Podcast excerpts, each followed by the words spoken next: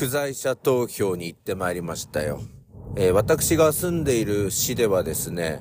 えー、今度の日曜日が市議会議員の選挙なんですよね。で、ちょっと早めにと思いまして、ちょっと日曜日仕事になりそうな感じがありましたので、不在者投票昨日行ってまいりました。で、まあ、あの、この選挙がね、近くなってまいりまして、えっ、ー、と、この間の日曜日に告示されまして、あの、ポスターとか貼ったり、それぞれの陣営では、えー、この決断式みたいなのをやりまして、えー、一斉に選挙運動が始まっていったっていう感じなんですが、まあ、昼間、私、あの、家におりませんので、あと、地元で働いてるわけではないので、多分そのせいもあるのかもしれませんが、あの、昔よりもですね、あの、選挙カーが回っていない気がするんですけど、気のせいでしょうかね。でね、この間あの日曜日にですね、ちょっとあの、40年前に、ウグイス城をやっていたという方と、ちょっとお話しする機会がありましてね。まあ、40年前にウグイス城をやってるっていうことは、現在は70歳近いおばあちゃんになっているんですけど、でもまあ、おばあちゃんって言ってもね、60代後半の方って、今はおばあちゃんっていうのが失礼な、あの、感じになるんですが、元気な方でね。まあ当時ね、頼まれたんだって言うんですよ。うぐいす城やってくれないかって。で、それがですね、あの、PR 行ってくれないかとかって頼まれるんじゃなくて、選挙カーに乗って出陣、出場するときは、今からちょっと怒鳴ってくっかなって言うんだそうですよ。で、うぐいす城頼まれるときも、今回も選挙で怒鳴ってくれっか頼まれるっていう、その、怒鳴るっていう言い方ね。まあ、言葉がですね、荒い地区なので、まあ、今でこそ PR とか、うぐいす城でアナウンスなんていうことなんでしょうけど、40年前は怒鳴ってきてって言われたみたいなんです。えー、選挙カー、私もですね、実はちょっとやってみたいなと思って、まあ、アナウンスとか好きだったので、憧れていたんですけれども、やる機会に恵まれず、47歳になっておりますけれども、101件でございます。101件でございます。101件、101件を最後の最後までよろしくお願い申し上げます。どこどこ地区の皆さん、こんにちは。101件、本人がやってまいりました。101件でございます。農家をやっている皆さん、ご苦労様です。寒い中、風邪をひかないでください。101件でございます。みたいな感じでやるんですけど。あまりその公約みたいなのを、あの、ちょっとしか入れなくて、えー、まあ、名前を連呼するっていう感じみたいなんですが、あれいろいろね、流儀があるみたいで、結構体力使うみたいなんですよ。で、あの、マイクを離して、本当にあの、怒鳴るみたいな形で、えー、アナウンスしてしまうと、続かないみたいなんですよね。だから、あの、マイクをほとんどこう、顎のところにくっつけて、まあ、あの、声は小さめだけど、えー、声が通るようにということで、あの、だんだんその自分の地声ではなく変わっていくみたいなんですよね。だから普通だったら、101件がやってまいりました。皆さんこんにちはっていうところ、101件がやってまいりました。皆さんこんにちはっていう風な、あの、形にならないとあれ続かないって言ってましたね。すると、まあ様々なところのアナウンスっていうのが、なんか不自然だななんて思ってたんですよ。この間もあの、電車のアナウンスとかやったじゃないですか。山手線、最強線、小田急線、京線、地下鉄丸の内で、豊新宿線を乗り換えです。みたいな。あれもやっぱりあの、しょっちゅうアナウンスしてるから、まあ、声を守るためみたいな部分でも、あの、そういう風になるのかななんて思いますよね。あの、電車、それから、飛行機、またこれアナウンスの仕方が変わりますよね。本日はスターアライアンスメンバー ANA211 便にご搭乗いただきましてありがとうございます。この飛行機はロンドン便でございます。ただいま、この飛行機は管制塔の指示を待っております。今しばらくお待ちくださいませ。本日はご搭乗誠にありがとうございます。Ladies and gentlemen, welcome to the Star Alliance Airlines All Nippon Airways ANA Flight 211 Departure to、uh, London みたいな感じですよね。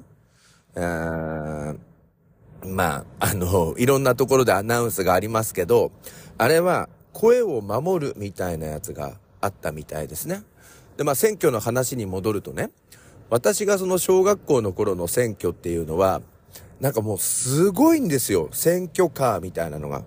ただなんか流儀があったみたいで、学校の近くであるとか、病院の近くでは、あの、アナウンスを止めるみたいな。でもね、アナウンスやってた人いましたよね。で、なんか試験の間にうるさくてっていう。源頼朝よりも101件が頭に入っちゃった時代とかありましたが、今はきちんとエチケットみたいなのもできてるみたいですね。あと、交差点でもアナウンスを止めるとか、あとはこう、まあ、他の候補者とすれ違うとき101件でございます。誰々さん頑張ってください。お互いに市民のために頑張りましょう。みたいなのを言うみたいな、まあ礼儀みたいなのもあったみたいですね。で、前方に、えー、他の候補者の選挙カーがある場合は、後方から来た選挙カーは、えー、おとなしくするみたいなのもあったみたいです。あと、その、公職選挙法に基づきますと、えー、午後8時でアナウンスが終了になるんですが、大体その夜の7時50分ぐらいから、どこの選挙カーもピーチクパーチクやってましたよね。なんか、で、最後はね、なんかその40年前にウグイス城をやってた人が言ってたんですけど、泣きが入るって言うんですよ。で、本当に泣いてたんですかさ、泣いてるわけあんめん。だけど、泣き声でやるんだって言ってました。最後の訴えでございます。101件、101件が声を振り絞って皆様にお願いに上がっています。清き一票よろしくお願い申し上げます。最後の最後までよろしくお願い申し上げます。みたいに、最後はあの、泣き落とすっていうのも流行ってたみたいですね。40年前は。今はどうなんでしょうかね。えー、まあ若い人でも、あの、選挙権が、あの、早めにもらえるように今なりましたけれども、これから選挙、初めて行く人もいると思いますが、ぜひ積極的に投票をしていただきたいと思います。それでは始めて参りましょう。評判ラジオ、朝の目覚めるラジオ。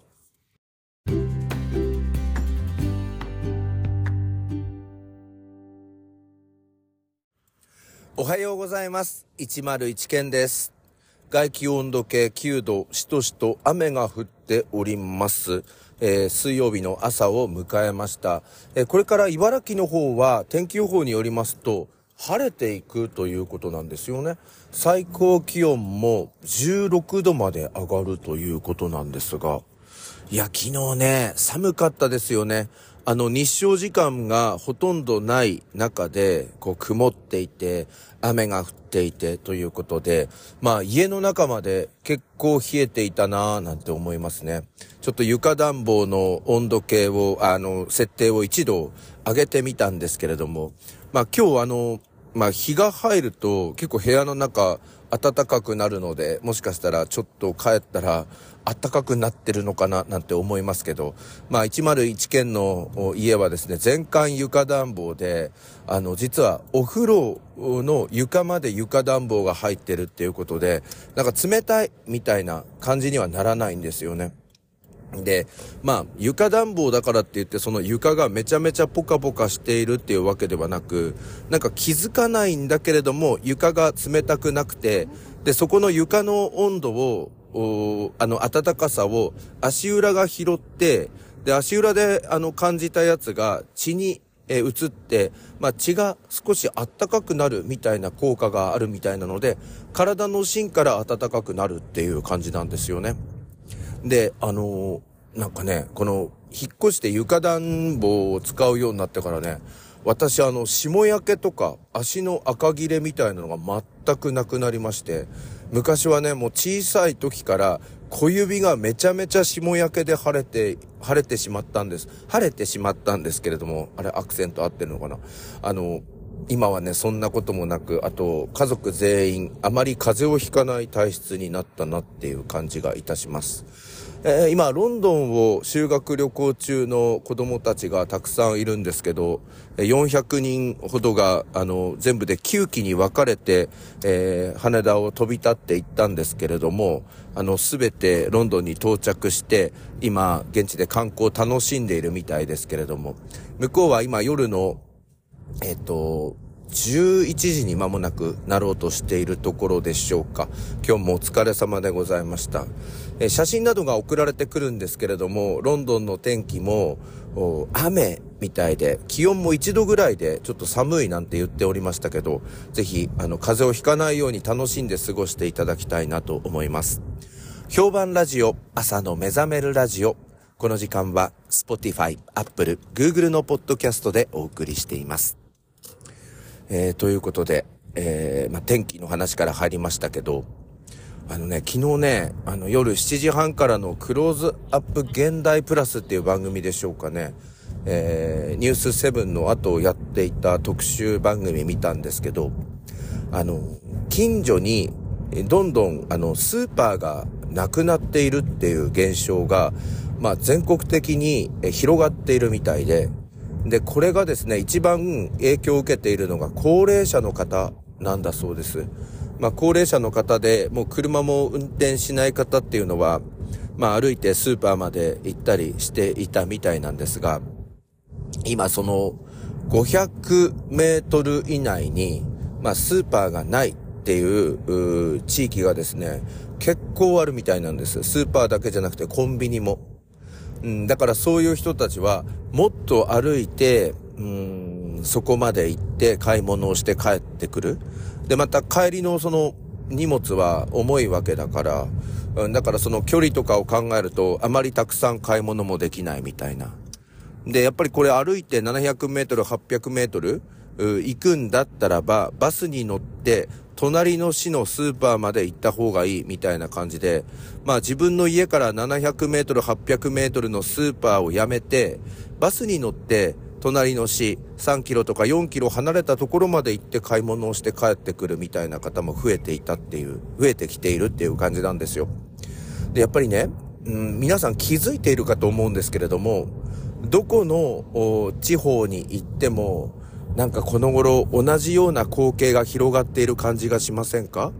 あの、大きな幹線道路ができて、えー、片側2車線、全部で4車線の道路があって、まあ、両サイドには大きなショッピングモール。まあ、これが自分の地元でも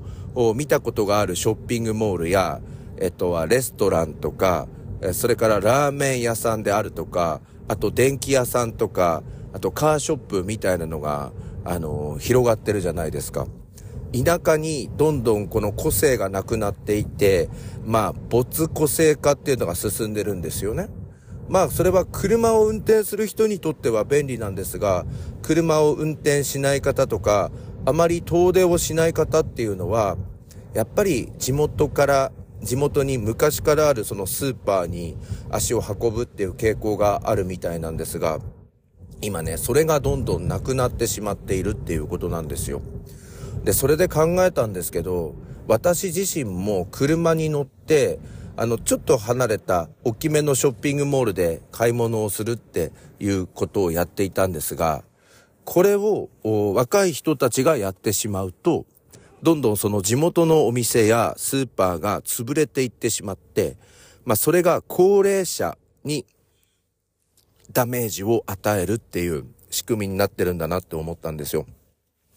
だから私もこれからちょっと意識したいんですが、できるだけ買い物は、あの、地元のスーパーでやろう。それは、そのスーパーを支えることにもなるし、スーパーを支えることが、あの、高齢者の暮らしを支えることになるんだっていう自覚を持ってこれから過ごしていきたいななんて思っております。私のね、近所でもね、あの、どんどんスーパーがなくなってきているのは確かなんですけれども、ちょっとここら辺のことを、あの、意識しながら、地元でたくさん買い物をしていくっていうのを心がけていきたいなと思っています。皆さんもぜひこの機会に考えてみてほしいな、買い物行動を考えてほしいなと思います。それでは今日も一日皆さんお元気で、いってらっしゃい。